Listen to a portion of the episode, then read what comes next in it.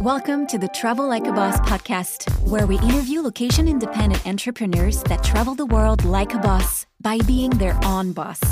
Here's your host, Johnny FD. Hey guys, it's Johnny, and welcome to episode 213 of the Travel Like a Boss podcast. I have a very special episode today. We are live on a boat in the middle of nowhere. Welcome to the show, Andrew. Thank you, Johnny. How are you doing? Yeah, really good. Excellent. So you want to tell everyone where we're at right now? We're out in the middle of the Maldives on a liveaboard called the Blue Voyager, and we're having an awesome trip so far. It's a 10-day itinerary, sailing around the islands and diving into the blue. Very cool. So I'm probably going to have a few different people on, but we'll start off with you. Can you tell us your name, where you're from, and what you do for work? Okay, so name is Andrew Lee, and I live in the UK, and I'm a sales director for Europe, Middle East, and Africa for Sharp Electronics. Okay, cool. And what got you into scuba diving in the first place? Do you remember your first dive? Oh, most definitely. So growing up in Africa, I had the bush and all the wildlife. So when I moved to the UK, I lost that. So scuba diving became my new bush and my new wildlife. So it started 10 years ago, 2008, and my first dive was in a very cold quarry in the UK. That is terrible. Oh, it was. I think that the only reason why I got into scuba diving was I just lucked out. I happened to be in Thailand in Phuket, and there's a little island called Raja Ampat, which is just the easiest place in the world to dive. Clear water. It was warm. Just fish everywhere. There's no current. It was just so easy. And I just thought, I can do this all the time. Oh, well, you're the type of guy I used to watch on the beach while I was sitting there and watching them all go out and scuba dive. And I thought, no, I've got to do this. And I went back home and found out about it and never looked back. Okay, so the first time you did it, how cold was the water? Do you remember? Yes, it was about 12 degrees. And that's Celsius or Fahrenheit? Celsius. That's cold. It was cold. In a dry suit.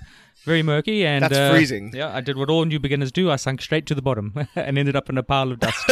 All right. So for the Fahrenheit fans out there, all the Americans, you know what's funny is I actually don't know Fahrenheit anymore, even though I grew up in the U.S. When I started diving, it was in Thailand, and we always use Celsius. We use Celsius in meters. So whenever I dive, it's everything is in Celsius and meters.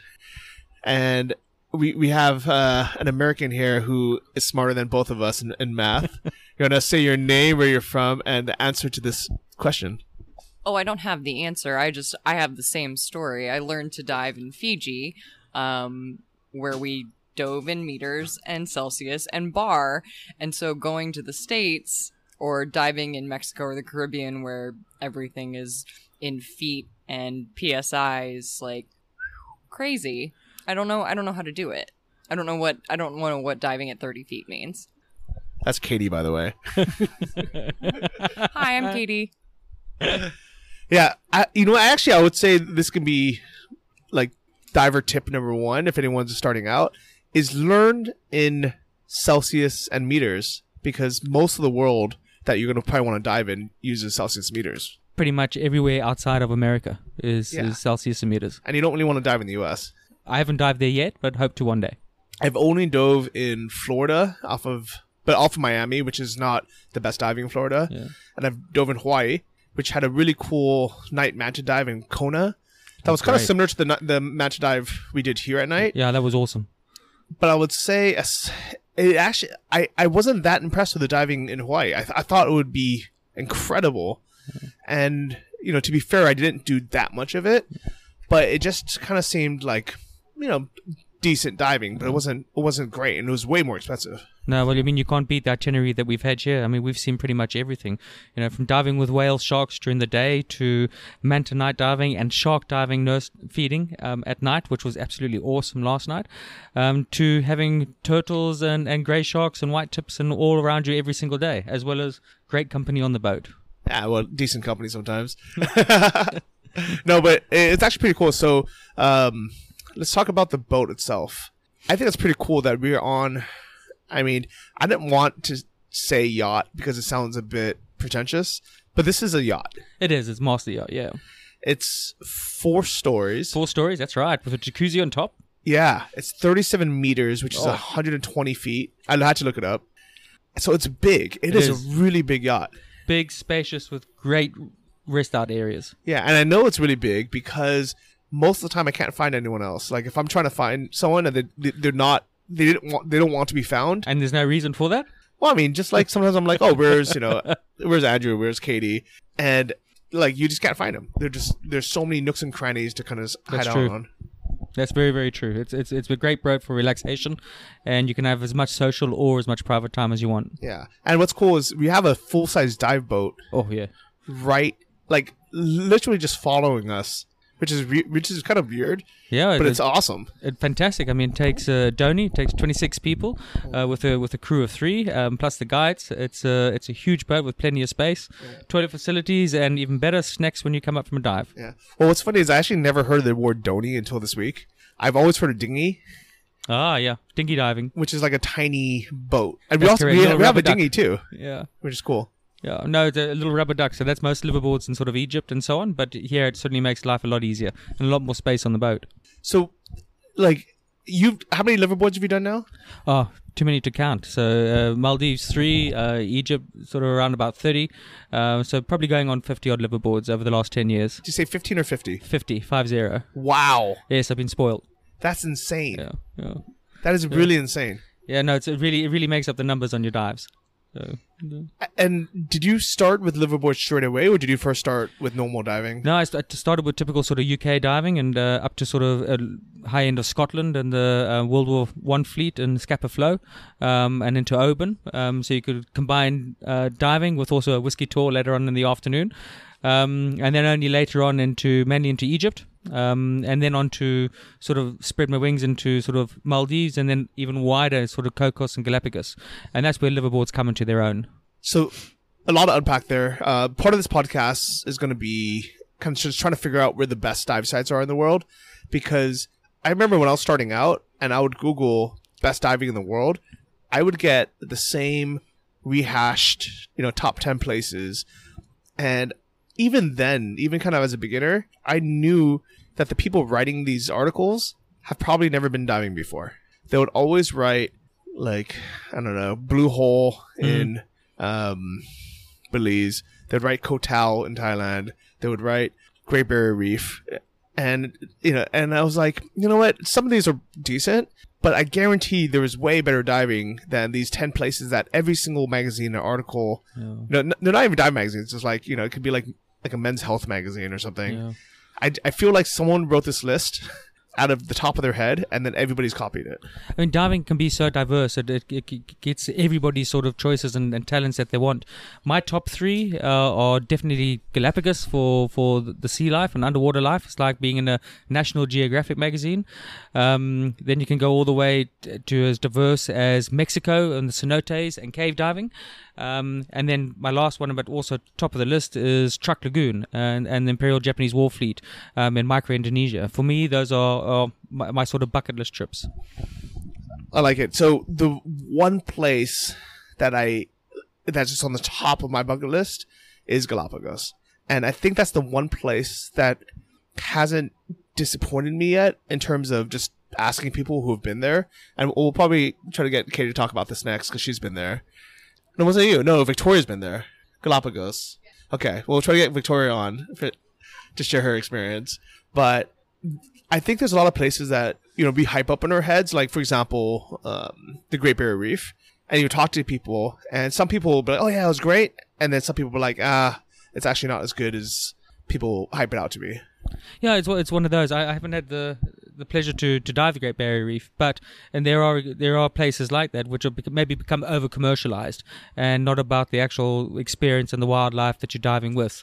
And I think the more remote sort of places you go to, whether it be French Polynesia, whether it be Palau or Galapagos and so on, the further away they are, and the less people that are there diving it, the better their experience. The wildlife is certainly there. Yeah, I mean, I could definitely see that. I mean, it's just the more divers, the more, you know, things might get scared away or just don't want to deal with the crowds. Mm-hmm. But also, I think it has more to do with kind of development than it has to do with actually just the amount of divers. Because, for example, like in Thailand, there's no diving around Koh Samui, but there is around Koh Tao. And the only difference, because I think 100 years ago, they both had equal dive sites. Yeah. There's no reason why they wouldn't. They wouldn't, yeah. The reason why Koh Samui doesn't have good diving anymore, or any diving that has zero, is because it's development. So when they build beach bungalows or hotels on the beach, what happens is that sand, instead of having, you know, trees and dirt kind of keeping the sand from washing in onto the coral, what happens with is kind of just long white sand beaches is every time it rains, that water, that sand just gets washed and covers the coral, and it just eventually just covers it and it's gone. Oh yeah, I mean you definitely notice a difference. So the more remote, you're getting the natural land and vegetation all the way down to the sea and actually into it, including the mango swamps and so on. Whereas where, as you quite rightly said, where you've got the development, you have nothing holding back Mother Nature from taking off the topsoil and dumping it on top of the reef. Yeah, exactly, and that's why even in Thailand, the best dive sites there are the ones that aren't near the shore. So in Koh Tao, there's Chumpon, which is it's just 45 minutes away, but it's a sea pinnacle, so there's nothing to cover it. There's Sail Rock, which is off of Koh Phangan, but it's also just a pinnacle. There's nothing there. And then Hindang, Hinwang in Koh Lanta, which is the other side, but that's also like a pinnacle. It's like a 4-hour drive from anything. So, and I guess Similans too. It's just not close to anything. Yeah. I mean, some of the most natural diving that I've been fortunate to have, other than talking about Galapagos, is then doing something like the Cenotes in Mexico, where you're going over, even as a recreational diver, you can do it, and you're going over seabeds that are a million years old, looking at fossils of conch shells, and the most peaceful environment with the sun coming down through, and that is completely remote and in the jungle, and that is probably the most peaceful diving that I've experienced. So. Yeah, I like it. I think diving for me, it's kind of giving me an excuse to travel more. Oh, yes, definitely. See parts of the world that you would never, ever have seen before not being a diver. So it's a typical beforehand, before I started diving, would have been the sort of the resort on the beach and sitting there for 2 weeks and enjoying the sun and the pool and don't get me wrong, and the cocktails. But when you get in and you start diving, you can have that same sort of hotel experience, but on a liverboard in a remote part like we are now in the Maldives, no other boats around, watching an awesome sunset and having a great day worth of diving. And you have the whole place to yourself. There's nothing better than that sort of enclosed circular experience. Yeah, I definitely agree. And to be honest, like now when I think of just going to a beach or just going on, like some people go boating, right? Where they literally take a boat trip just to drive around. And to me, it seems so boring. Like, you know, I like being on a boat to go somewhere, to do something. And, or, you know, if I go to a island somewhere, if I'm going to go to a tropical island, I want to do something while I'm there. I don't want to just lay in the sand. I mean, it's great for 2 hours, yeah. But after that, there's nothing else to do. I mean, take the Maldives as an example. You can sit on one island for 2 weeks and see nothing of the whole area, or you can be on a liverboard and you can cover a number of different atolls, seeing it, waking up to a different place each morning and being able to have the diving experience as well. And that's just where liverboards come into their own as a diving entity, is that you can travel, for example, in Egypt. You can go start up in the north and go all the way to the south, down by the Sudan border. And you just wouldn't be able to do that sitting in a hotel. Yeah, you don't experience the country, you don't experience the culture, and more importantly, you don't experience the wildlife. Yeah, definitely. And like, it's funny because when I told everyone I was coming to Maldives, everybody just assumed it's a honeymoon destination, and it's just a kind of what they've seen in Instagram photos, people sitting on the beach with a coconut, with a cocktail. And what's really funny is my buddy Tung, he's here, and he wrote on his Facebook profile he's going to Maldives, and everybody said, oh, you know, like, congratulations on your wedding, it's a great honeymoon destination. And he had to comment back saying, like, oh, my wife's not here. I'm with Johnny diving. Well, I'm the same. I've left the far better half at home, and she didn't have the leave this time to come out. But you're quite right. It goes from a honeymoon destination to being able to share it with a whole variety of new people, which has been a great experience. Well, you know what's funny is I used to think that liverboards were prohibitively expensive. That's why when I was in Thailand, you know, and diving in Thailand, you know, to be fair, is some of the cheapest in the world. So a dive might be, let's say, $30 a dive. So you might spend $60 or $90 a day. And, you know, hotels are pretty cheap there. Food's cheap in Thailand. So I always thought, you know, I can't pay $2,000 or $2,500 or more for a liverboard. That sounds insane. But in reality, it actually, I mean, do you think it's more, do you do it more because it's the only way to see some of the best dive sites that are really remote? Or, you know, do you think it's a good value? Both definitely. I mean, you definitely get to see the best dive sites without a doubt. The day boats just can't reach some of the destinations that we go to, not only in the Maldives but in plenty of other places. And as for bang for buck or value per dive, you can't get the better. You've got the 5-star hotel experience of what you have on the Blue O2 or the Master Blue Voyager, the boat we're on now, as well as being able to have the superb diving that we've got off the reefs.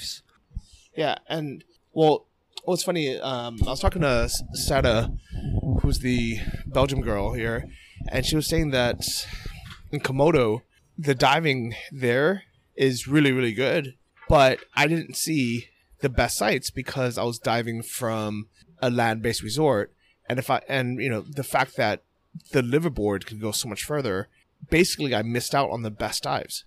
Yeah, she's a very experienced diver. She's done a lot of travel, so she adds real value to what she says, and that is the definite advantage of the liverboard is the variety of places that you can go and places that can't be reached from general hotels and day boats. Yeah, you know, it's kind of a shame because, you know, it'd be nice to be able to just stay at a resort on land, but I don't know. It's kind of nice being on a boat. It is in a way because it keeps the dive sites in pristine condition. There's not too many divers on them, and it allows for the marine life and the parks that they are there to remain established and to thrive. So. Yeah. Actually, what's funny is today I saw a diver that wasn't part of our group underwater, and I was surprised because it's been like 10 days, and this was the first time I've seen a diver underwater that wasn't part of our group. No, I know. We've been very fortunate that we've pretty much had the dive sites to ourselves, you know, by one or two. The whole 10 days has been us by ourselves. It's been great. Yeah, it's crazy. And like in Koh Tao, it's so weird because every single dive you go on, you're probably going to see 30, 40 other people. It's just normal. We call them diver fish. Oh, very much so. I mean, there's some dive sites in Egypt where you can have over 300, 400 people on one site spread over the whole of the dive site. It's crazy. It's sea of bubbles. How's the diving in the Red Sea in Egypt? Very, very nice. I mean, those were my first liverboard, so very good memories. It's temperature's great. The reefs further south are beautiful in the colors. The beautiful places like St. John's, Daedalus, the Brothers, where you get not only the reef action and the soft corals and the hard corals, but also you get the pelagics as well. And then you go up further north into the Straits of Tehran. You've got wonderful long, deep walls there, as well as famous dive sites on wrecks such as the Thistlegorm. Okay, so pelagics, for those who don't know the term, are what? Sharks and your big stuff. Oh, so, like, what type of big stuff can you see in the Red Sea? Hammerheads, definitely. I've had hammerheads, and I've had thresher sharks, as well as your typical white tips and along the reef. Those are two sharks on my list that I haven't seen yet. Oh, no, they're pretty awesome there. We were very fortunate. We've had a dive off Daedalus where we've had 14 or 15 hammerhead on one side. Then we've had a pod of dolphins come straight through, and then sailfish all in one shot. So there's just no other place you could get that. You get all that in sort of 5 minutes. It was an awesome dive. That sounds really good. So for Egypt, is it one of those places where you should go on a liverboard, or can you do it from shore? You can do, but for the best experience is definitely a liverboard. If you are a diver, certainly non-divers can be on a liverboard as well. So don't take it that you've got to leave your partner at home who doesn't dive.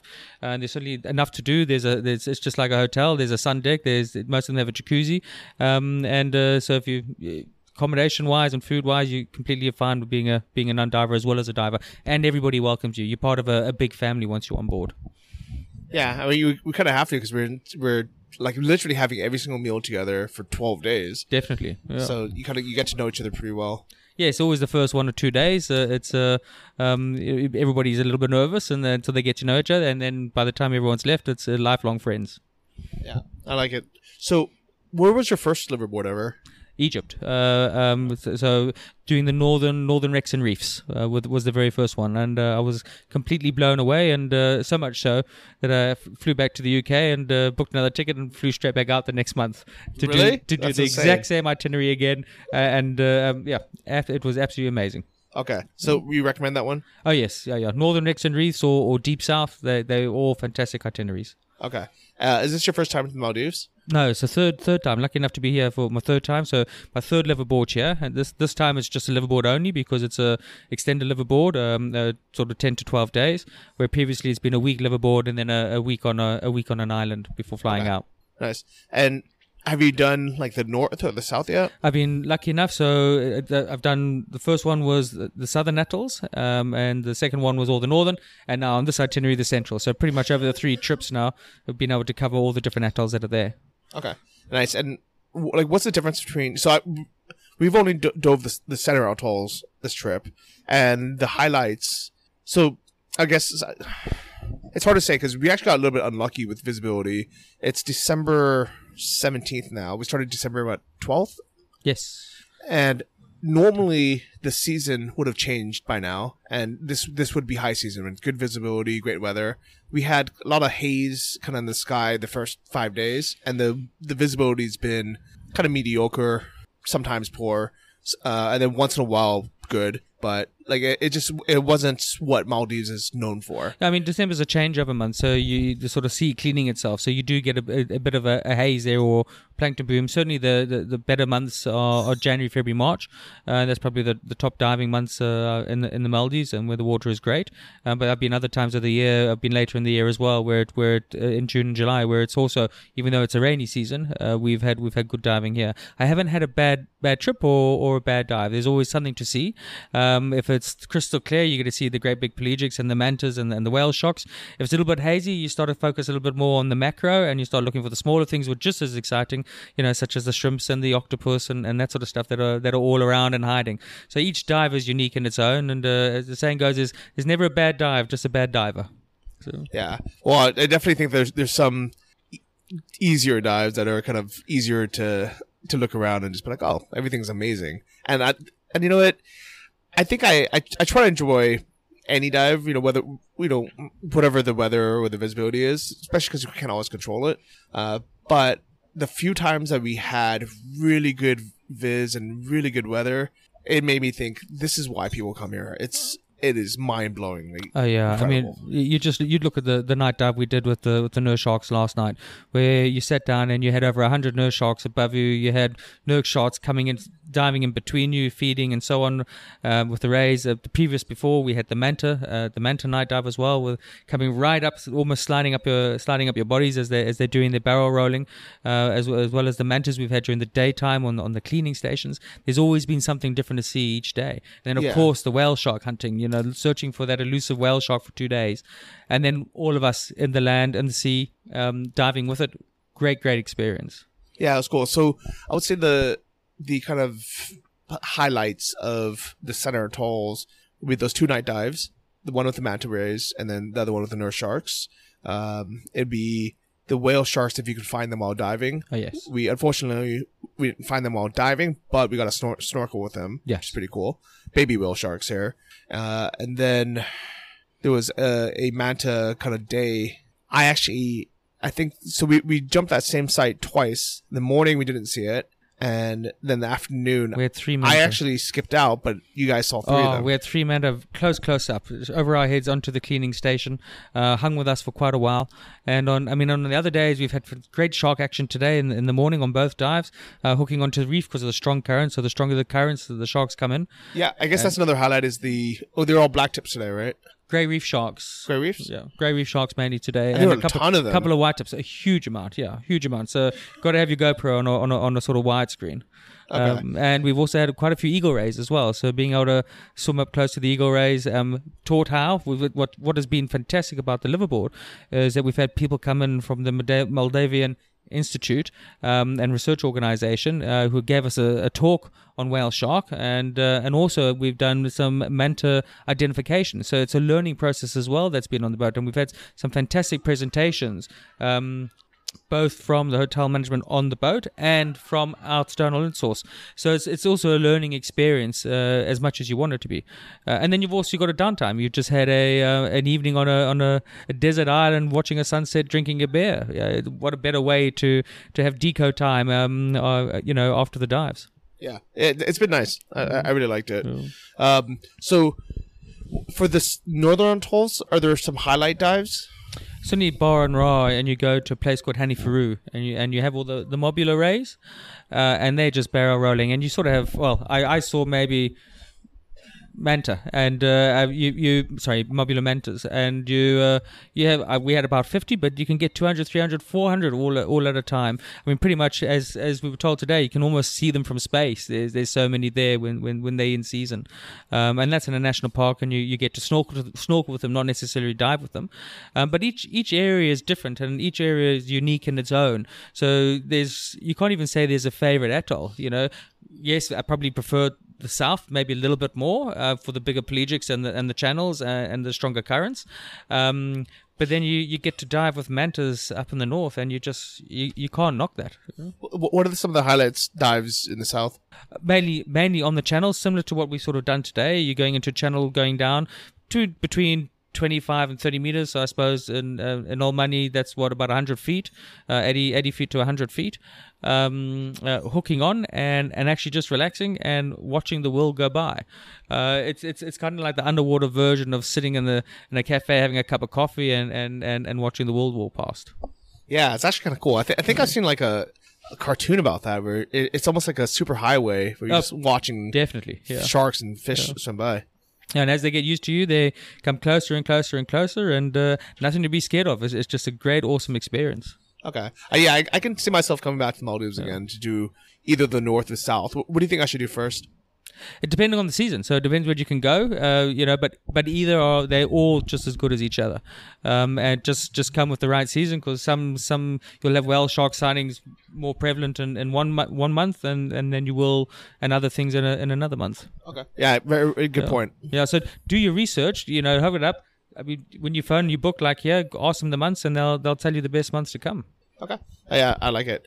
So aside from Maldives, what I want to say, would you say Galapagos was the top? Galapagos is my personal top, and as I said, it's like driving in a National Geographic magazine. No matter where you look, so it wasn't so much just seeing one thing on one day.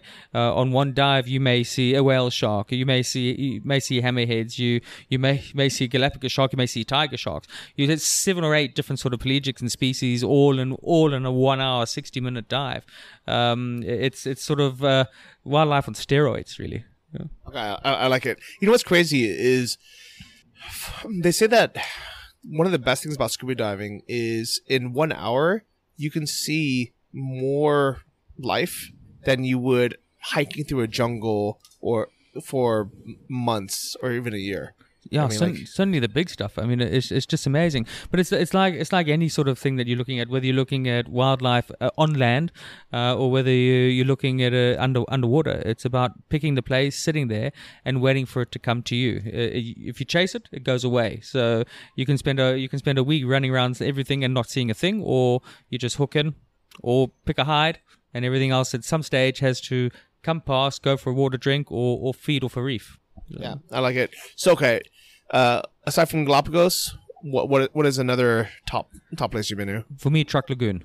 Where's that? So Chuuk Lagoon is in Micronesia, just south of Guam, and that is where, for a little bit of American history, so the Japanese Imperial War Fleet was stationed there during World War II, and from there they launched the attack on Pearl Harbor. The Americans after Pearl Harbor then had Operation Swordfish, and they sent the reconnaissance planes over because the main battleships, Japanese battleships, were there, and they actually spotted reconnaissance planes, and the battleships went out, but there remained 70 frigates were there, carrying all sorts of things, from tanks and armaments and so on. Submarine base. There was also a seaplane and Zero base there in Guam, and they destroyed it, and they have become the wrecks of the century. So would it be mainly for the wrecks, or are there also a lot of wrecks? But the wrecks, it's so rarely dived that the wrecks in themselves have become reefs. Okay, I mean, honestly, I've never really been that into wrecks. I don't know why. I'll check them out sometimes, but it's never been a top priority for me.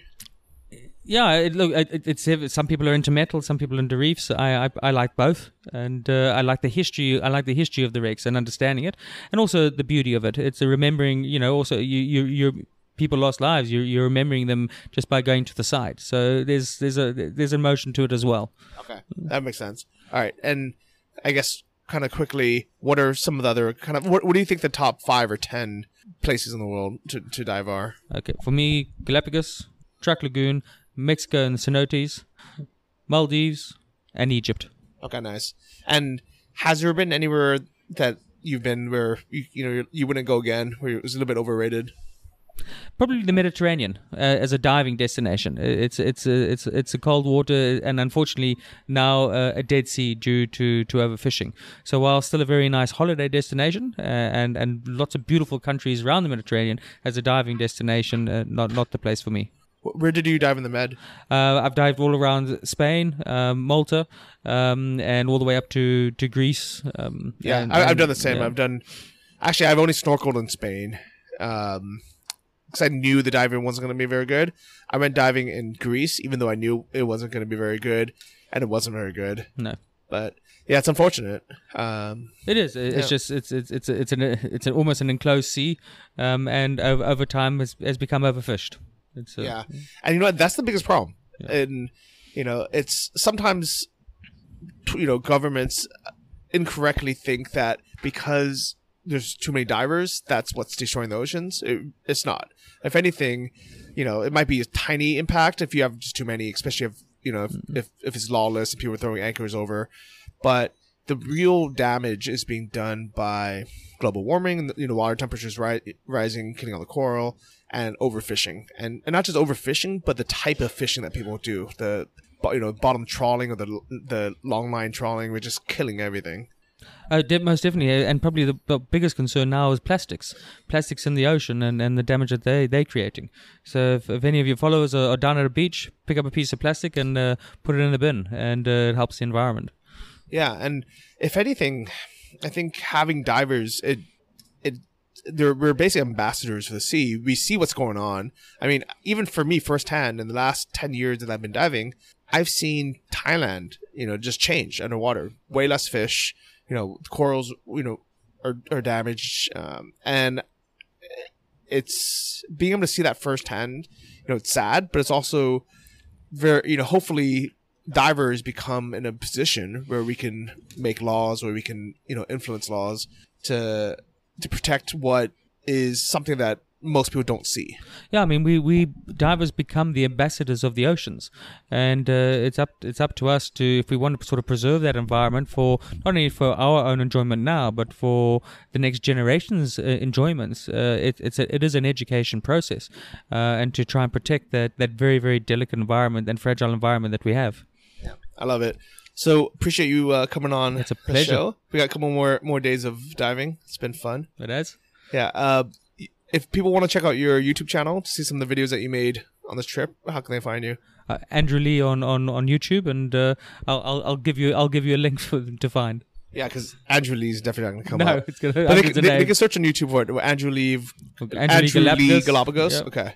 And you'll see some of the stuff there, or Andrew Lee Chuuk Lagoon. Okay, perfect. Thanks for coming on. Thank you very much, Johnny. All right. So up next, we have Katie, who made a cameo. At first, Katie, you want to say your name, where you're from, and what you do for work? Hi, I'm Katie. I am from Texas originally, but I live in Los Angeles now, and I do logistics for television. That's cool. Mm. So, how often do you get vacation time?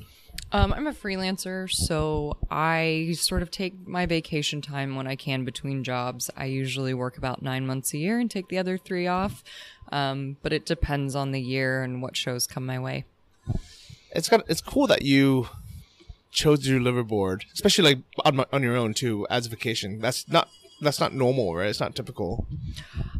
I guess I'm so used to traveling by myself. A lot of my friends either don't have the finances to travel as much as I do, or they don't get the vacation time, and so finding a balance is really tough. And I figured out a long time ago that I could either wait for someone to have the same, goals and travel plans as me, or I could just do it by myself, and haven't looked back since.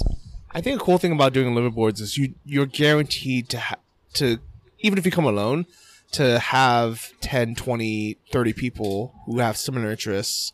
Oh, that yeah. You probably could get along with. Absolutely. Yeah. It's a captive audience too. Somebody's got to talk to you, right? I say this frequently to people who ask me, you know, how I could possibly go on a trip like this by myself. And really, I found that you're never lonely in a group of divers. We all tend to be kind of diving nerds, especially when you're talking about someone who's willing to invest the time and the financial resources into doing a live aboard. You're talking about dive nerds. So people want to talk about fish they've seen, places they've been, anything related to diving, tech, gear, whatever. You've got an automatic in, something in common, which I think really helps a lot. Yeah, I find that as well. It's always kind of easy. Yeah. Easy conversation. Yeah, it's easy to get into, and then, you know, obviously it transitions into other things, and you learn, you know, other non-diving related things about the people you're basically living with for, you know, a week or 10 days. So what got you into diving in the first place? I was working on a show in Fiji, and the first couple days off that we had while we were there, everybody was going out diving, and I was really honestly just kind of tired of being left behind. So, you know, FOMO basically. I wasn't able to dive as a child. My dad dives, my brother dives, but it was never really an option for me because I couldn't equalize my ears. So, I decided to try again as an adult and had a lot more luck. And now all the people I work with really wish I would shut up about diving. That's cool. So do you still have trouble equalizing? No, no problems at all. It's been... You think it's just something you kind of grew into or grew out of? Yeah, I think you grow out of it. I mean, I'm sure some people don't, but I got lucky and I did. Okay. And where was so did you dive in Fiji? Yeah, I learned to dive in Fiji. Used my per diem to, you know, walk down the beach to the little dive shop at the next resort over, and 2.5 years later, here I am. Wow, that's cool. How is the diving in Fiji? It's really beautiful. The viz is almost always awesome. Obviously, if they get a big storm comes through, that changes things. But for the most part, the viz is beautiful.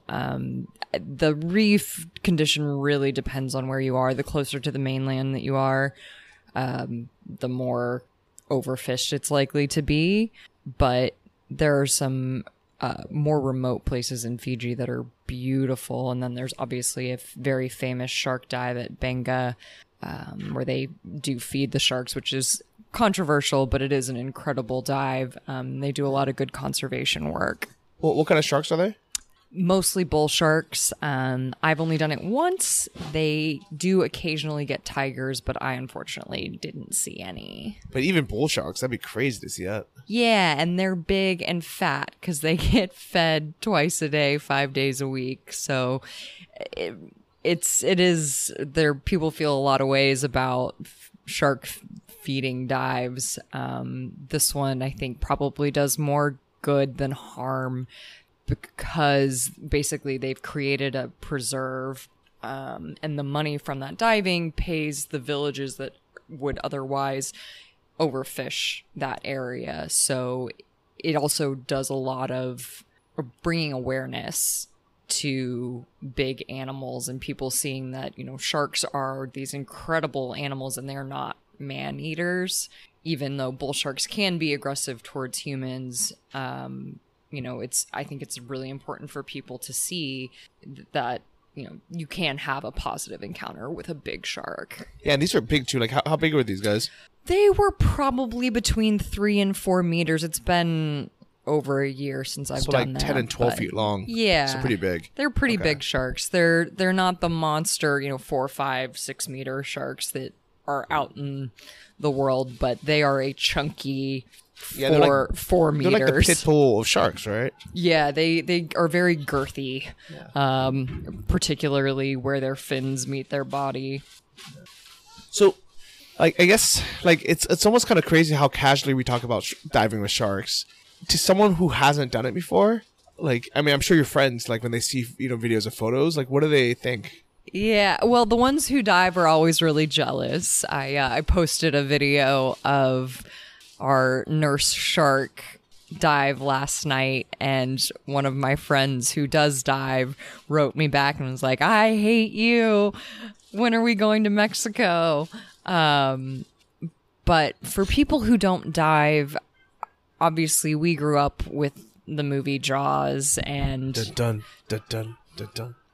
And so with that perception of sharks, yeah, of course people are terrified to get in the water, and you do hear stories about surfers and getting attacked by sharks or swimmers and that kind of thing. And the reality is that more often than not, it's a case of my mistaken identity. And the other thing that people don't really think about is when we're curious about something, we usually reach for it with our hands to figure out what it is, unless you're a baby and then you put it in your mouth. And that's kind of the way sharks are. Sharks don't have hands. So in order to figure out what something is, they have to take a little sort of test bite. And so if you're backlit on the surface, you, especially in a wetsuit or on a surfboard, you could be a turtle or a seal. When you're underwater, they have a better idea of what you are. And so the likelihood that they're going to come and take a little nibble out of you is really dramatically reduced. Yeah, I mean, I guess, like, when I dive with sharks, I kind of just assume... And I think the assumption is correct. Like, they don't want to eat us. Like, we're not their food. We don't taste good to them. No. And if it happens, it's by accident, almost always at the surface. Do you ever think, you know, we're taking a risk, or is it just like such a small chance that we're just like, it's like, you know, getting in an airplane. It could crash, but most likely it's not going to. Yeah, of course. And you're talking about a wild animal. So yeah, of course, there's always a chance that you do something that startles the shark and they react in a way that you'd rather they not. But again, I feel that the risk is relatively small. So I don't worry about it, especially if it's a species that I'm familiar with, that I've dived with before. And I would imagine that if there was a species that I really needed to behave a certain way around, that the dive guide would give me a little heads up.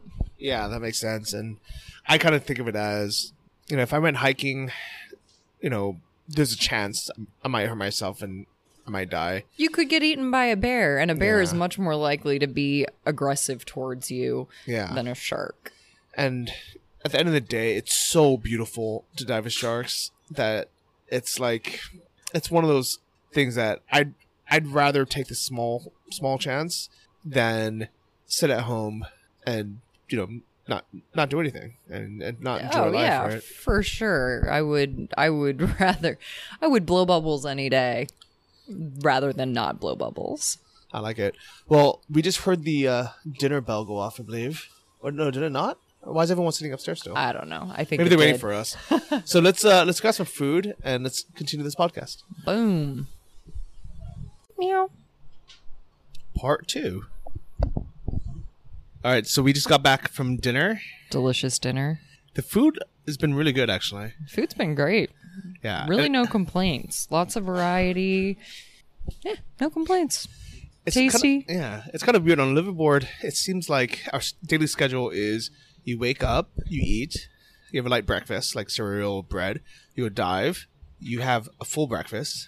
Breakfast, like hobbits. Second breakfast, yeah. You rest, dive, lunch, rest, dive, dinner. So our lives are basically controlled by this bell. And you really only have to know two things. And this may be less for guys, but the bell rings and your hair is dry, then it's time to dive. If the bell rings and your hair is wet, then it's time to eat. Oh, that's pretty smart. And that's all we do. Yeah, and we're like trained.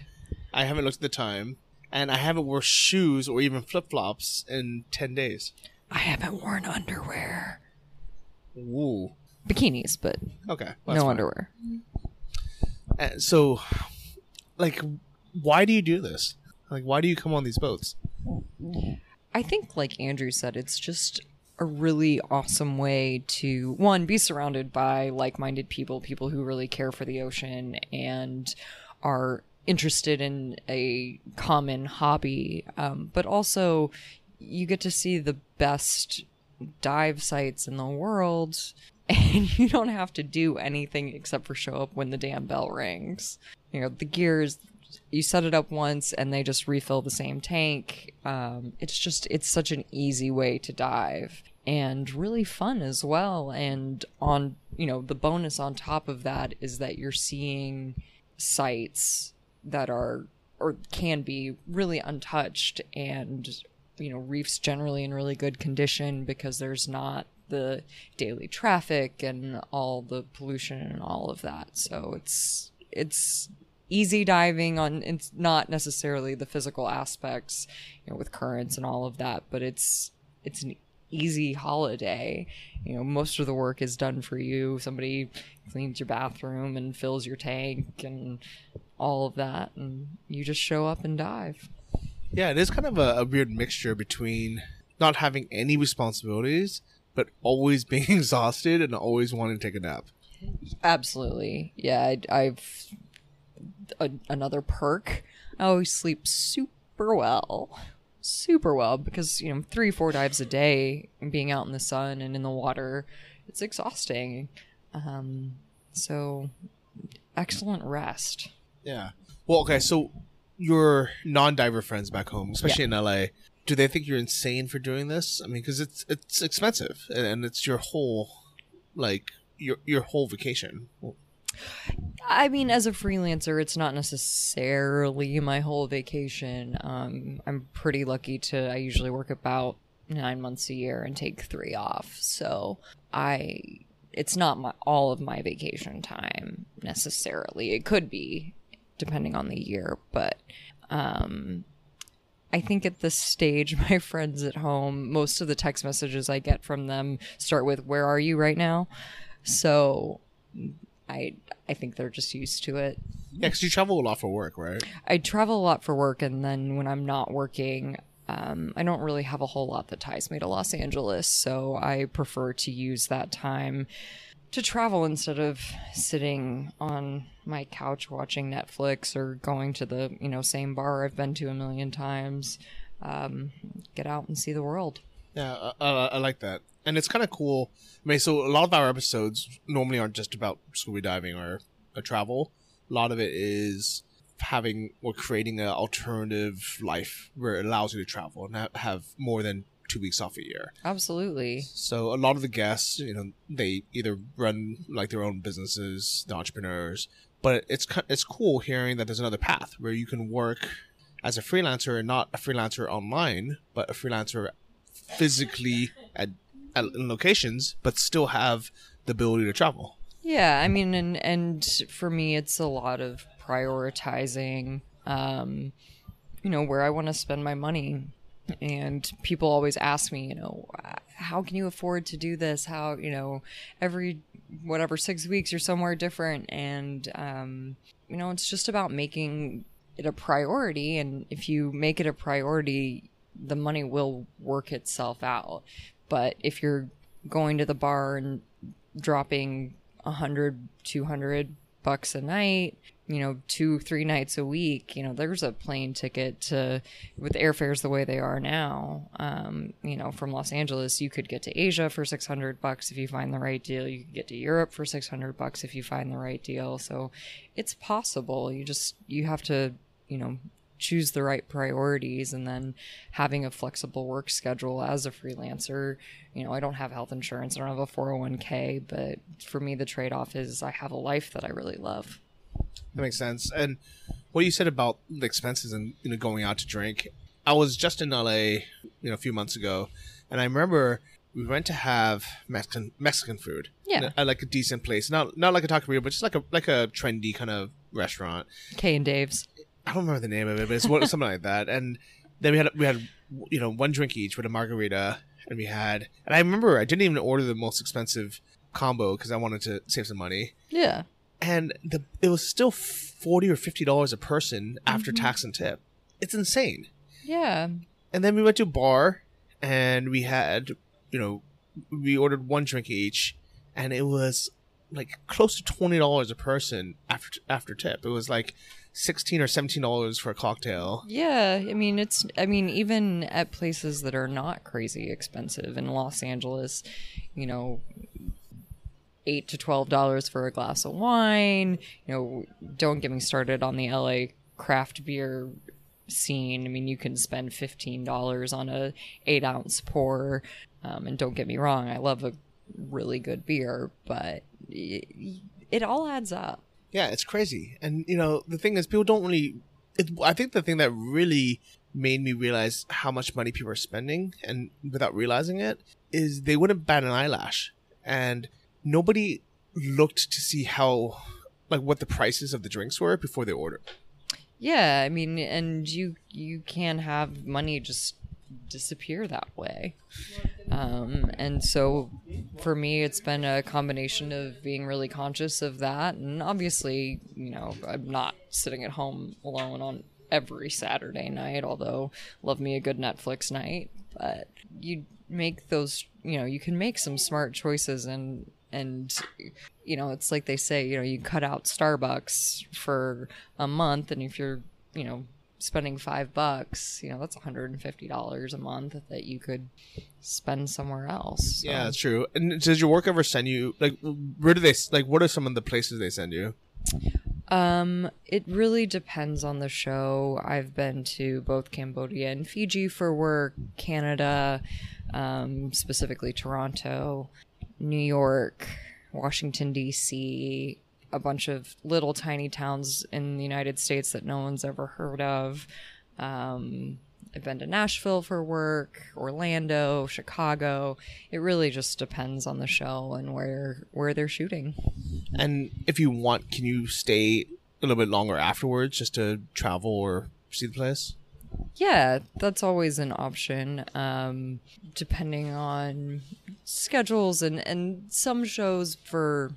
insurance liability reasons, they want you in on the day that you're meant to arrive and out on the day that you're meant to leave for work. But yeah, for the most part, if you're not moving on to another city with that show, then stay a couple of days or, make the most of... For me, what's been really fun is making the most of days off. I was with a really fun crew in Buffalo, New York, which is... No offense to my loves in Buffalo, but not my first choice destination. And we were kind of at a loss for what to do, and then realized how silly we were being that close to Niagara Falls, not just going and spending the day, which was beautiful and amazing, and the weather was crap, and we had a great time anyway. I like it. That's cool. So what are the liveaboards you've done? Just this one, and about 6 weeks ago, I did one in the Red Sea. Oh, so you went to Egypt. Cool. Mm-hmm. What'd you think of that?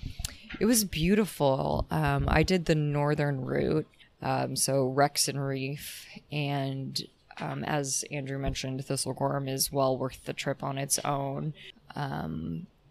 The dive guide, I have not fact-checked this, nor would I know how to, but the dive guide said that they've been really aggressive about protecting that area because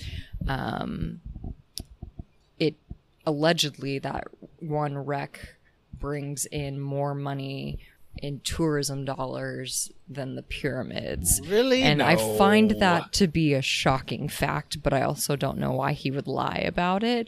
But if you're thinking about, total spend, a visit to the pyramids is, like $10 maybe.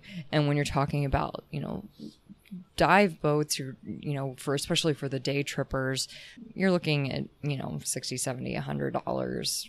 I didn't do it on a day trip, so I don't really know what that figure is, but it's not super inexpensive because it is a ways out from Sharm. So I find it a little hard to believe, but if you start doing the math, when Andrew's talking about there being 300 or 400 divers on a site, that's definitely one of them. Yeah, okay, that definitely makes sense.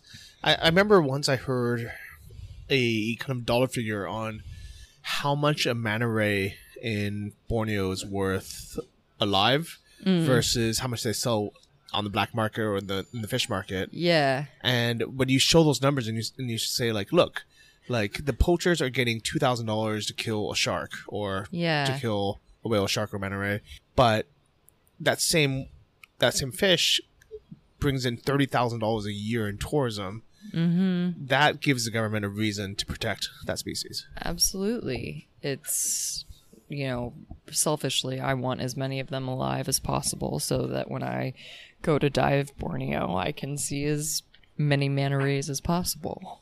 I like it. So where else have you been diving? I have done a smattering of a lot of places. Cozumel, Indonesia, off the coast of Bali at Nusa Penida, which was surprisingly beautiful given the plastic pollution issue that they've got there.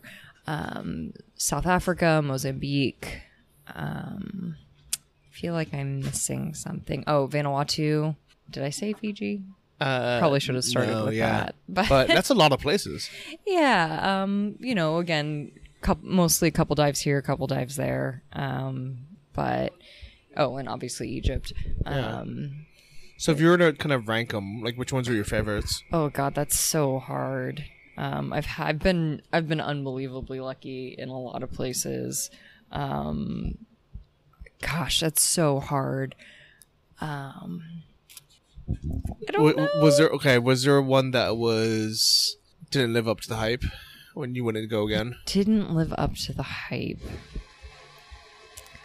I wouldn't say that it didn't live up to the hype for me, but I know that at least the time of year that I went, some people expressed a little bit of disappointment with the south coast of Durban. In like October, the viz is not always amazing in South Africa, but I really enjoyed my dives there. There's raggies just everywhere you look most of the time. So I would say that was one that other people expressed that they were disappointed in it, but I really enjoyed it. So I would say absolutely go. And a raggy is that a ragtooth shark? Shark, yeah. They're called, I believe, sand tigers in other parts of the world. Australia, I know for sure that's what they're called.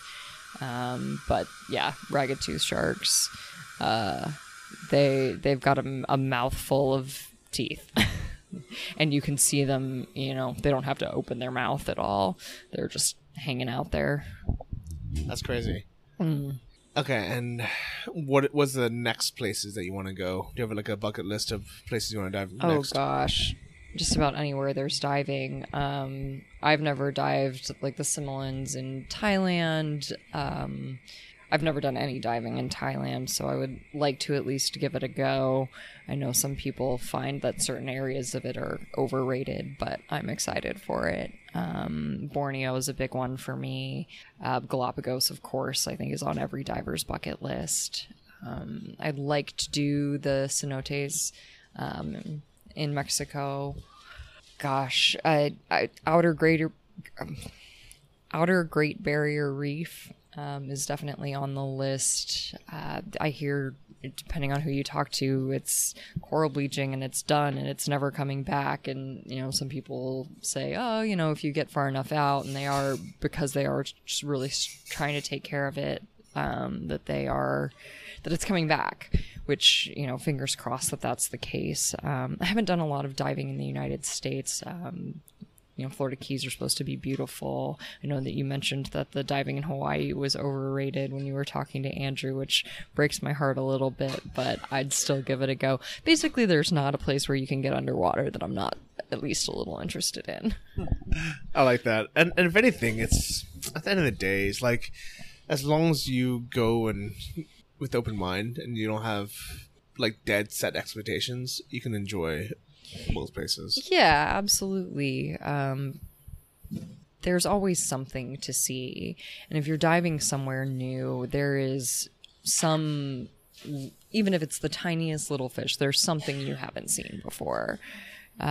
Whether it's, you know, a regional variation. Like here, Susan, one of our resident fish experts, was telling us about the regional variation on the anemone fish that's here. And apparently it only exists in the Maldives. And when you look at it, if you're not paying attention, it just looks like an anemone fish.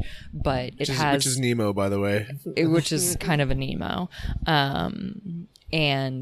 But the ones here, they're sort of like belly fins are black, which is not the case anywhere else in the world. And so it's a very specific variation. And I didn't notice until she said something. And then, of course, on the next dive, I made a concerted effort to look for it. Yeah, I actually noticed that. I shot by a few, and they were like, I don't know.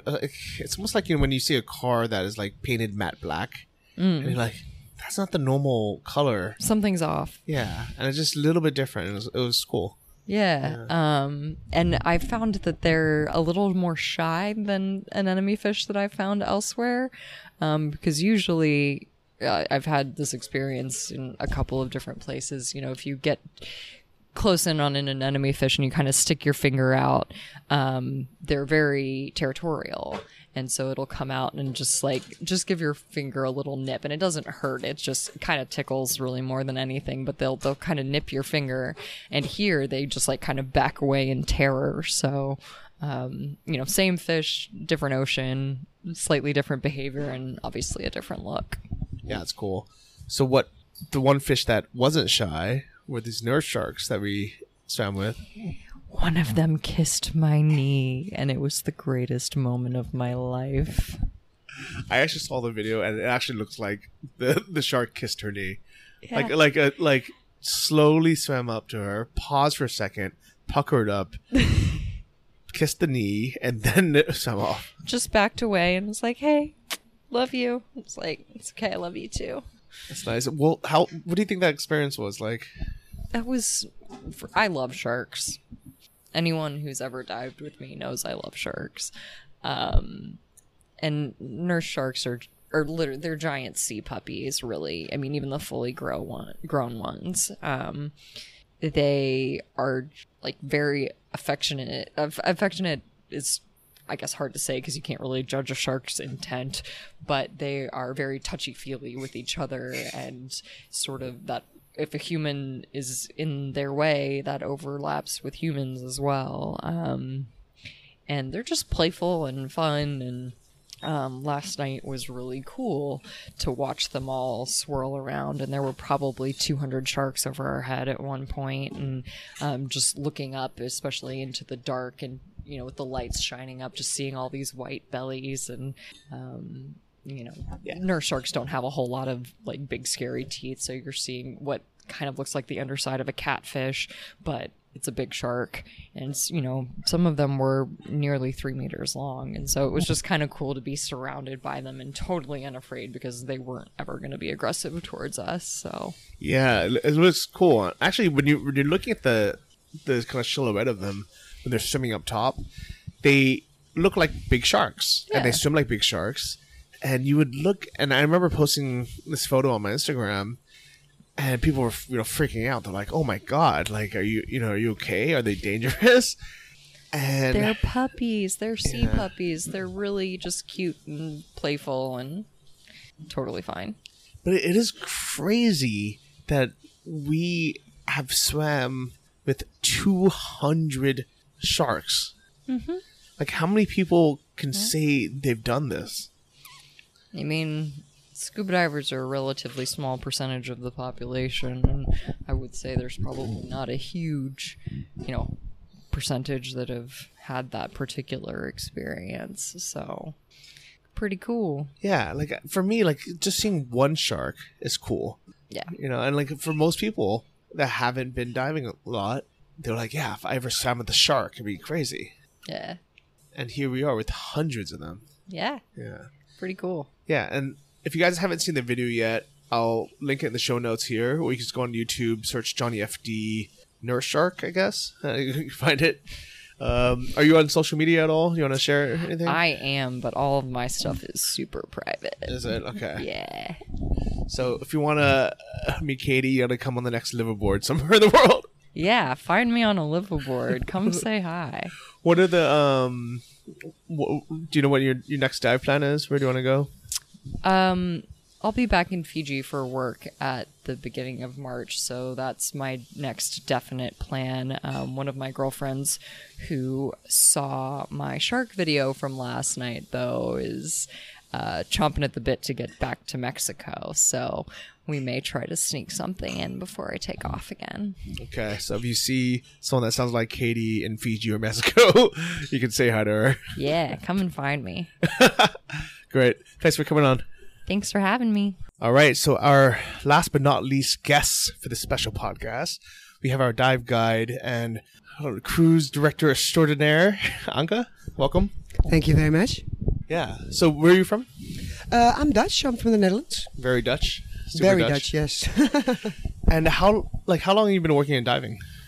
Well, I started out in diving work-wise on these safari boats for the last 5 years. Before that, I had a dive center in the Netherlands, and I've been working as an instructor since 2005. Wow, nice. Okay. Do you know that I used to work as a dive master? Oh, really? Yeah. 4 years. Wow. Where did you do that? I started in Thailand, worked in Koh Tao, Phuket, Koh Lanta, then Borneo. Wow. Yeah.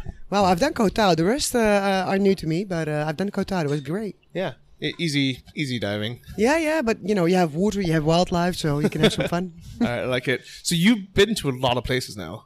Yes, I have. I'm actually for the company, not only a dive guide, I'm what they call a flying cruise director. So that means that we have in total 15 boats in 11 countries. So sooner or later, one of these boats need to have a little bit of extra support, and then I'm one of the people that they will ask to be flown in. Nice. And how many of those countries or boats have you been on so far? I've now done I've been a long time in Egypt. I've done Indonesia, the Maldives, and at the moment I'm actually in the Bahamas as destination manager. Oh, that's cool.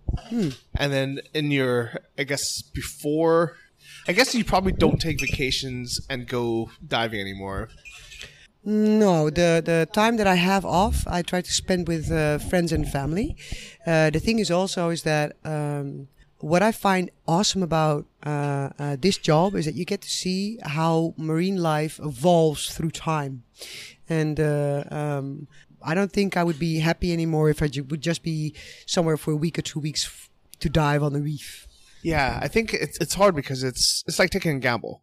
Where I know, like when I was working at a place, and I'll be there for 3 months or 6 months, and I would know what it's like when it's good. Yeah. And then when people come, and they have bad luck for a week or two, I feel bad for them. But it's also I always kind of just tell them, like just come back next time, and, yes. And maybe have better luck. Yes. No, that's definitely true. I mean, the thing is also is that not just you have some let's say basic things that you can always find on your reef, right? But as seasons change, underwater, water temperatures change, and the sorts, you see different species appear and other species disappear. You have a moment where springtime hits, and from 1 week to the other, suddenly you have 3 times as much reef fish around. Those moments, I just love those moments. So for me, to hit that, for sure, I've not been to Galapagos yet. I want to be there and I want to go there. And the likelihood for me to be there for 3 months is kind of small. So sooner or later, I'm going to book myself a trip. But if I got a chance to be there for 2-3 months, yeah, I'm going to take it. Well, that's a really cool thing about working in the dive industry is we're able to work in a place and dive for 2 or 3 months at a time, as long as that company happens to be diving there. Yes. Well, in my case, because we have 3 fleets, Master Liveaboard, Siren Fleet, and Bluer 2. We have so many boats, and there's so much things going on that, I have a good chance of meeting many of these locations, hopefully. I wish them all the best, but sooner or later, I hope they need my help. Well, people just need to take vacations too, right? Oh, yeah, they do. They do definitely. Yeah. So, I guess before you started working at this company, where else have you dove? Actually... Before I started working as a dive guide at all, I used to manage companies in marketing, advertising, and design, and did my diving more on the side. And at some point, after doing that for 2 decades, I was done. And I flew into Egypt because I always felt at home in Egypt. And it was, you know, relatively close to home because I'm coming out of the Netherlands. And I started working there. So actually before this company, I was based in Egypt. Oh, nice. That's the one place. Well, I guess there's a lot of places I haven't been yet, but that's the one place that it seems like everyone I meet has dove a lot. Yeah. But I have never been. Oh, you should. I want to go. And I keep thinking of it, though, as I'm assuming, I think now I realize it actually is very good. But I used to assume people would go because it was the closest place to fly to if you were from the UK or from Europe. Well, I mean, yes and no. I mean, first of all, I think that if you look at Europe and you look what is the closest place with, you know, a nice variety in marine life from small nudibranchs to massive ass sharks, then yes, Egypt for sure is one of your best spots. The thing is also is because the diving industry in Egypt is, first of all, the Red Sea is massive, and there are a lot of locations, a lot of places you can go. So if, for instance, you know, you're back home, it's fall, and weather is nuts, and, you know, you need to go away, and you have a chance to go away for a week, you can book yourself into Egypt easily. And that is more difficult in other locations. So, yeah, if you want to do it, easily done. Okay, yeah, makes sense. But even if it was somewhere further in the world, it's good enough for people to travel to. Yeah, the great thing about Egypt is you can find, as I said, you can find anything from a nudibranch to tiger sharks. Yeah, even now, I mean, I saw this week movies coming out of the Red Sea of whale sharks. Yeah, so everything is in there. But the Red Sea is seasonal, so different months will provide with different life. So it depends on what you're looking for. You need to pick, first of all, if you want to go north, the midsection or the deep south, and you need to pick your month because every month it will change. Okay, that definitely makes sense. Is there like a super month where kind of things overlap? Yeah, it depends on what you're looking for. But for instance, first of all, we have in the Red Sea, we have in the north a lot of wrecks, yeah, because all these boats coming out of Suez, a lot of incidents happens, and all these wrecks are within diveable range, so you can make it a full wreck tour. This is not just for metal lovers, but these wrecks have been down there for so long that they're overtaken by the reef, so there's a lot of life around. And that means that on a trip like that, you'll get great stories and you can see a lot of marine life. If you're looking for pelagic life, then a great place to go is basically Brothers, Daedalus, or Elphinstone. These are offshore reefs, deep dropping walls, beautiful soft corals, but also pelagics. And I'm talking oceanic whitetip, which we are known for. One of the few places in the world where you can dive with them. We're talking about the scalloped hammerhead. We're talking about whitetips, as in reef sharks, gray reef sharks, tiger sharks. But even you can go as far as the whale sharks, as I said. And I've even seen makos and silvertips in the Red Sea. If you're looking for that on these offshore reefs, there are certain months, and probably the best month to go is the month of October. The water temperature is starting to drop, and that means a lot of sharks are coming in again. So there's a lot of action around. If, on the other hand, if you're looking for more cavern kind of diving, then and you know, beautiful hard coral gardens and the sorts. Then going into St. John's is the area to go, which is probably about 80 miles away from the Sudanese border. There, massive variety in reefs. And as you go there, if you would go there in the month of April, you still have a lot of chance of seeing a lot of these big sharks. So, yeah, these are the months to go there. Okay, I like it. And what about here in the Maldives? What months do you think are the best? Here in the Maldives, I mean, it depends on what you're looking for. First of all, if you're looking for the whale shark comes around all year. But sometimes of year, actually we're coming out of one of these seasons, visibility is low, yeah, because we have to deal here with an oceanic weather condition and with whatever the oceanic currents are bringing us. So at the moment, we're coming out of a season where visibility is low. If, for instance, you come at the end of January, this is going to be endless, but also the currents are going to be ripping, and this is something that you are looking for if you're looking for sharks, for instance. If you're looking for mantas, depending on how you'd like to look for that, mantas, we have them basically all year round, and depending on the currents, they will go either to one side or to the other side of the atoll. We have here mostly reef mantas, and these are residential. So it's a matter of going there. The thing is that mantas, they seem to get more social, or maybe it's a mating moment or something of the sorts, around full moon. Yeah, so if you're in the Maldives with full moon, the chance is bigger to see 10 or 15 mantas on a cleaning station than it is when you're not in a full moon. So these are things to keep in mind. You know, what's funny is I think to a lot of newer divers, our kind of dream scenario would be warm water, no currents, you know, endless viz with no particles in the water. Yeah. But we also want to see big things. Yes. And it doesn't really work that way. No, absolutely not. Absolutely not. All these sharks, you need to realize that most shark species that we encounter around these reefs, they don't have the capability to push water through their gill slits. And they need this water to go through to breathe, right? So as they cannot do that, that means they always have to swim to get the water through.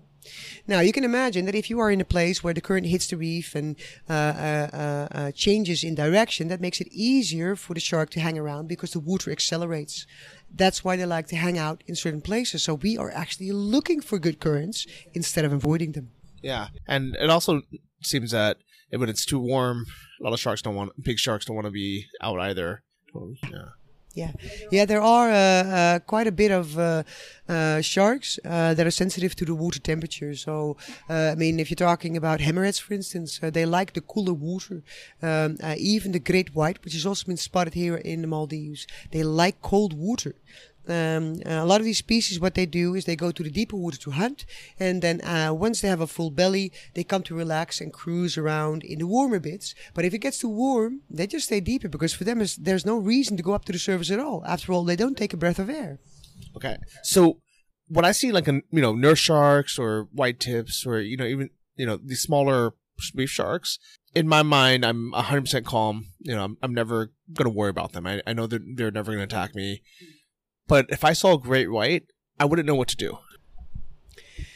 Well, what I always do when I look at sharks is you need to divide them, or what I do is I divide them into two groups, right? So you have the apex predator, which is on top of a food web, and you have a shark that is not an apex. So that means that shark always has a boss above him, somebody that will eat him. These normal reef sharks, like in gray reef and the white tip and the swords and the nurses, they're not on top of the food web. So they're more likely to be scared of you than anything else. If you're talking about a great white or a tiger or a giant hammerhead, these are apex sharks, so they don't have an enemy, or hardly. And that means that they cruise the waters like they rule it, and they rule it.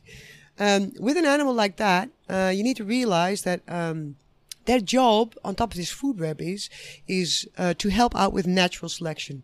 So that means they're there to make the other species stronger. So anything that is weak, anything that is sick, anything that's not behaving normal, that will be part of their dinner tonight. So as you're in the water, what you need to do is, first of all, you need to realize you are not on the menu, right? Because you're not a fish. So you don't belong to their food web. Secondly, don't show any behavior that you might suggest that you are the weak one. So splattering about, because if a fish would do that, that would mean something's wrong with the fish. Or if we're diving with a group, stay in the group. Probably one of the best examples that I can give is that, for instance, if you have a cat and a dog sitting next to each other, and the cat just sits, the dog might sniff around a little bit, but will be fine. But as soon as that cat runs, you trigger the dog and the dog will run.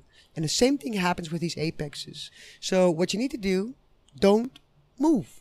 Don't go up, down, left, right. Okay. Because I think a lot of people, their instinct would be to panic, go straight to the top. That's probably the worst thing you can do. Yes, that's absolutely the worst thing that you can do.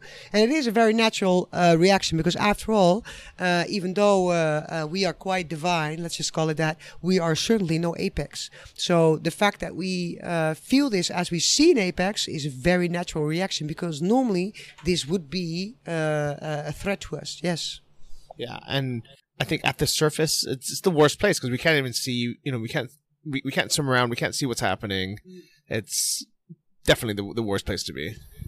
Yeah, yeah, definitely. The thing is also is that as you're hanging at the surface, you're moving your fins a lot more. And the thing is also is that what sharks do, and I'm talking about these apex sharks, is that if they see something that they don't understand, flapping about at the surface, for instance, what they will do is they will come close and they want to check it out. To check it out, because they have an interest in food, they will take a bite. And that doesn't mean that sharks eat humans, not at all, because a lot of shark species actually spit us out because they don't like us at all. However, if they take a bite, yeah, for us the damage is kind of big, so please don't do that. Yeah, it's unfortunate that our bodies are so frail that a small bite can just bleed us out, yeah. Yeah, these and after all, I mean, these guys are impressive, yeah. I mean, they're big, they're strong, they rule their waters, and there's, you know, in the end, there's nothing you can do about it. I mean, just enjoy whatever is coming at you. And if you're scared, just suck it up, stay where you're at, and enjoy the show. That's all you can do. Yeah, I would love to see one. I mean, it's like, you know, it's one of those things where it's a small chance of seeing one, you know, unless you go, you know, to South Africa, to Cape Town, to go cage diving with the great white, where they chum them. But if I happen to see one, it would be great. No, I mean, the cage diving itself, I'm not a fan at all. I mean, I want to see great white, but I actually want to dive with it and nothing else. And I understand that off Cape Town, there are actually facilities where you can do that. I cannot name you exactly where to go, but that is something that I have on my list to check out and see if I can go there, because that is definitely one of the things that I need to see, a great white. I like that even someone who's dove so much, you still have your dive bucket list. Yeah, of course, of course. I mean, another thing that I'd like to do is you have in the north of Europe, during the winter time, in all the cold waters, you have gatherings of killer whales, right? My God, I think I would be scared shit the first time I see one, but I would like to go there. I understand they don't do any diving with them, only free diving, but and you can do a safari with them, but I need to see that. I need to be in the woods with those animals and just, you know, experienced the magnitude of Mother Nature. Wow. That is mind-blowing. That'd be cool. Yeah. So out of the places that you have been, which are a lot, what are some of your favorites? Well, actually, for instance, here, my favorite here in the Maldives is a reef called Rasdhoo. Can be a challenging dive, but it is a reef with a massive biodiversity. So that means to me, as a cruise director and a guide, that every time I dive, I see something different, something new, or a combination of things that I've never seen before. And that is really, really, really cool. The other thing that I like is, for instance, in Egypt, my most favorite place in Egypt is actually St. John's. I love all the small swim-throughs, and I love the variety in reefs and the beautiful hard coral gardens. And then on top of it, being surprised by a shark. Yeah, that definitely does it for me. So going back to Maldives, the Rasdhoo site, is that the one we did twice? Once in the morning, once in the afternoon? Yes, 3 times actually. So we did a blue dive and we did 2 times a channel dive. That's correct. Okay. Yeah, and from I think I did it twice. I think I did the blue dive and then I did the morning dive, and I was so exhausted from diving for 7 days in a row. From then I took a break, but then instantly when everyone came back, I regretted it because from the videos I saw, it was a completely different dive. You know, the morning wasn't much going on, visibility wasn't very good, and the afternoon it looked like a different dive site. Yeah. Well, that's the thing, right? I mean, especially here in the Maldives, because we have these atolls. The atoll on the inside is quite shallow. And as you have, for instance, a current going out, that also means it will bring a lot of sand out, so visibility will drop. As the current comes from the outside in, currents, as they rip, they bring not only sharks, but as they come in, the water will be clearer. And that's the... that's the hard thing, and also the beauty of it, because you can have one dive where you're thinking, my God, did I just do that? That was horrible. Do I need to go back? And the next dive is just mind blowing. So that is that is the great thing, and also the difficult thing here in the Maldives. Yeah, and I guess the good thing about having so many dives or like such a long liverboard is you have more opportunities to have the good dives.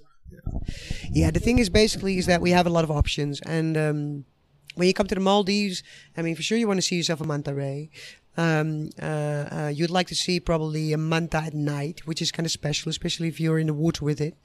You probably want to see a whale shark, and if you do a 7-day trip, we're going to do all those steps, but if we then because of changing currents, bad weather conditions, or something of the sorts, don't get what we were looking for, it's a miss. And if you then take a 10-day trip, or a 12-day trip, or a 14-day trip, yeah, we have options, and we can play more. So, yeah, definitely. Yeah, definitely makes sense. Okay, so we had the Maldives or Egypt. Where else in the world have you really loved? Indonesia. Indonesia is... yeah, Indonesia is something else. That is... I mean, I love my sharks, but as a diver, I also love enjoying my camera, playing around with it and sorts. And Indonesia is just the diversity and the small treasures you can find is just amazing. The amount of nudibranchs in every color, flavor, and size is there. Weird sharks like the wobbegong shark that hides and has this really weird structure around its face, or the walking shark you can find at night. The diving there, also a lot of currents, weird structures of reefs, or at least for me, because I come from a different corner of the world. But every dive can bring you something beautiful, and just, the stunning life because of the currents, from really small to really big, and then in every flavor that you can think of. I understand that like 70% of all coral species in the world can be found in Indonesia. That by itself, wow. Nice. And what are some of your favorite parts of it to dive in Indonesia? One of the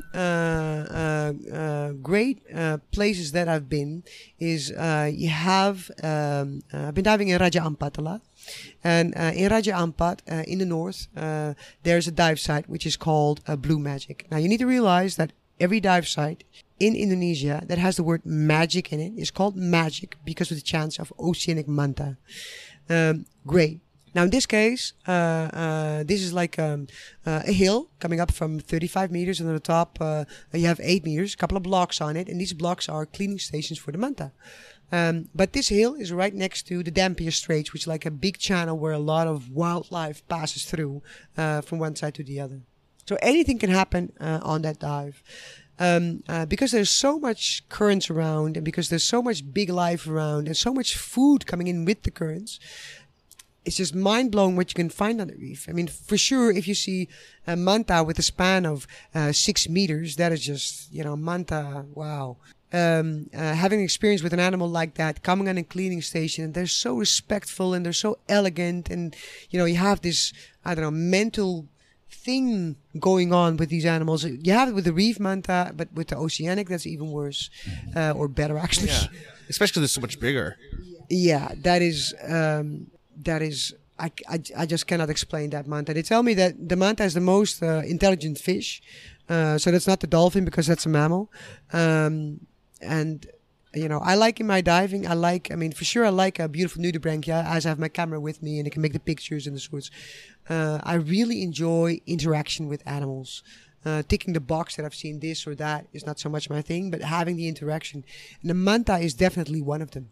And they seek contact, and they seek communication, and they try to play with you. And yeah, I love it. Yeah. I just love it. I love it too. I remember the first time I ever saw one, it reminded me of Star Wars, the spaceship covering the sun. Yeah.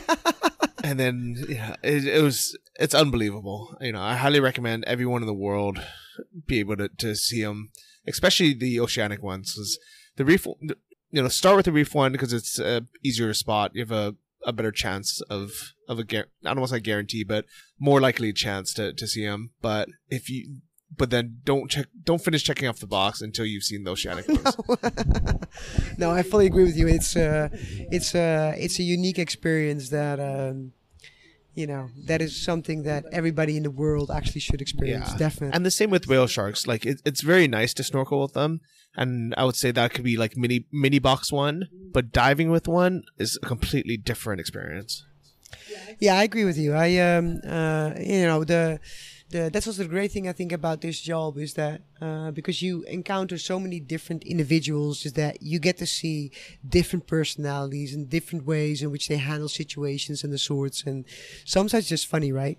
Because these whale sharks, they're endangered. So what we always tell people, don't touch the whale shark. And, you know, if people touch him, you know, we get angry because we need to protect these animals. And but sometimes we have whale sharks coming in, and especially here in the area in the South Ari Atoll is an area where you find young whale sharks before they're starting to travel the world. And sometimes we have a shark coming in of like 3 meters, and you know. And then after a dive, people come up to me. Oh, Anka, I'm so sorry. I tried to stay away from the whale shark and I didn't mean to touch it, but it started touching me. Because these young, let's say toddlers, they just started swimming into people and they're so curious and I think everything is interesting. It's just, you know, that's just cute by itself. And it's like 3 meter cute by itself. Yeah, which is so 10 feet. Cool. They're pretty big. Oh, yeah. Oh yeah, we're talking feet. Yeah, no, it's 10 feet definitely. And they're just, you know, they're, so many life. It's just amazing to see how they live their lives, the way they behave and how they seek interaction. To me, it's just an endless source of joy. I love it. And we're running out of time, but any other kind of top dive sites in the world or places that you've been to that you recommend? It all depends a little bit on what you are looking for and what your fetish is, right? I mean, are you looking for... a lot of people have a fetish for seahorses or nudibranchs or the sorts. Then Asian countries are very good to visit. If you love sharks and if you want to see big sharks, then at some point you have to meet some cold waters and you have to go places like Galapagos, Cocos are definitely places to go. For me... As I said, I have on my wish list for sure the killer whale. I have on my wish list the great white, as long as it's free. And other than that, I don't have any specific wish list of where I need to go. For me, it's more about the type of encounter that I have. Let me explain that. I had so I've done this tour with this boat a lot, and you see places and corners on reef where you're thinking, all right, I would like to go there some moment where I don't have to guide a guest, because then I can do what I like to do. And so at some point I saw on Rasdhoo a masked porcupine puffer, great animal, and I love puffers. And I love them because they're actually very shy, right? I mean, usually when you approach them, they turn their back on you, they're looking with one eye, and they're a bit scared. And so all these trips we're doing like 7-day trips, and at some point I got a 10-day trip. And usually we have Rasdhoo on the first and on the second day. And in this case, we did the tour the other way around. So I had it at the end of the trip. And that means that all my guests are comfortable. They like to bimble off by themselves and the sort. So by the time that we jumped, I had a chance to visit this animal. And just, you know, hanging around and making it comfortable, putting my camera in the sand until the animal realizes that I'm not there to hurt it in whatever manner. And it starts bimbling around and looking for food and looking at you, swimming into your camera and the sorts. To me, that is just, you know, that makes my month. I love that. And have I seen porcupine puffers before? Yeah, millions of times. But just the way that happened... That's just, for me, mind-blowing. Yeah, I definitely agree. It's, if any of you enjoy watching Discovery Channel or National Geographic, imagine being there in real life, having that immersion, having that creature, you know, basically interact with you in the same world. It's a unbelievable experience. Yeah, I think there's nothing that can describe it. You just have to do it. That's it. Yeah, I love it. So everyone listening, I'm sure you're excited about diving now, if you haven't already been. And so, you know, go book your trip. I mean, if you have a job or if you run a business, have it be, you know, something planned for your next vacation. Or if you want to kind of go the route that we went, I encourage everyone who really wants to take a few years off of their normal job or career to become a dive master. Go through the training, work somewhere at a resort, and then move your way up to work on a liverboard. It's one of the best things I ever did. I really enjoyed it. Did it for about 4 years. Anko, you've done it for many more years now. Yeah. I've been around a bit. Yeah, and it's a great experience. If you guys have read my first book, 12 Weeks in Thailand, The Good Life on the Cheap, it was really just about those 4 years. So check that out. And Anka, if people want to find you, are you on social media? Do you have a website or anything? Yeah, I am actually. Probably the best and the easiest way to find me is through my website, because you can always track where I'm at. And my website is lovediving2, that's the number 2.com. If you're looking for me on Facebook, it's Anke, but now it's going to get hard because my last name is Westerlaken. So it's probably better to do it through the website, lovediving2.com. All right, so that's a wrap. I hope you enjoyed this episode. I know it's a little bit different, but I really wanted to be able to share this dive trip as well as all this knowledge, because we often read the top 10 dive sites in the world written by people who probably never been diving, but these are people who love what they do. They've been all around the world, so you can know this is good information. So share this with a friend who dives, and hope to see you next week. Bye. Thank you for listening to the Travel Like a Boss podcast. If you want to hear more, including the bonus How to Choose the Perfect Niche episode, join our mailing list at travellikeabosspodcast.com.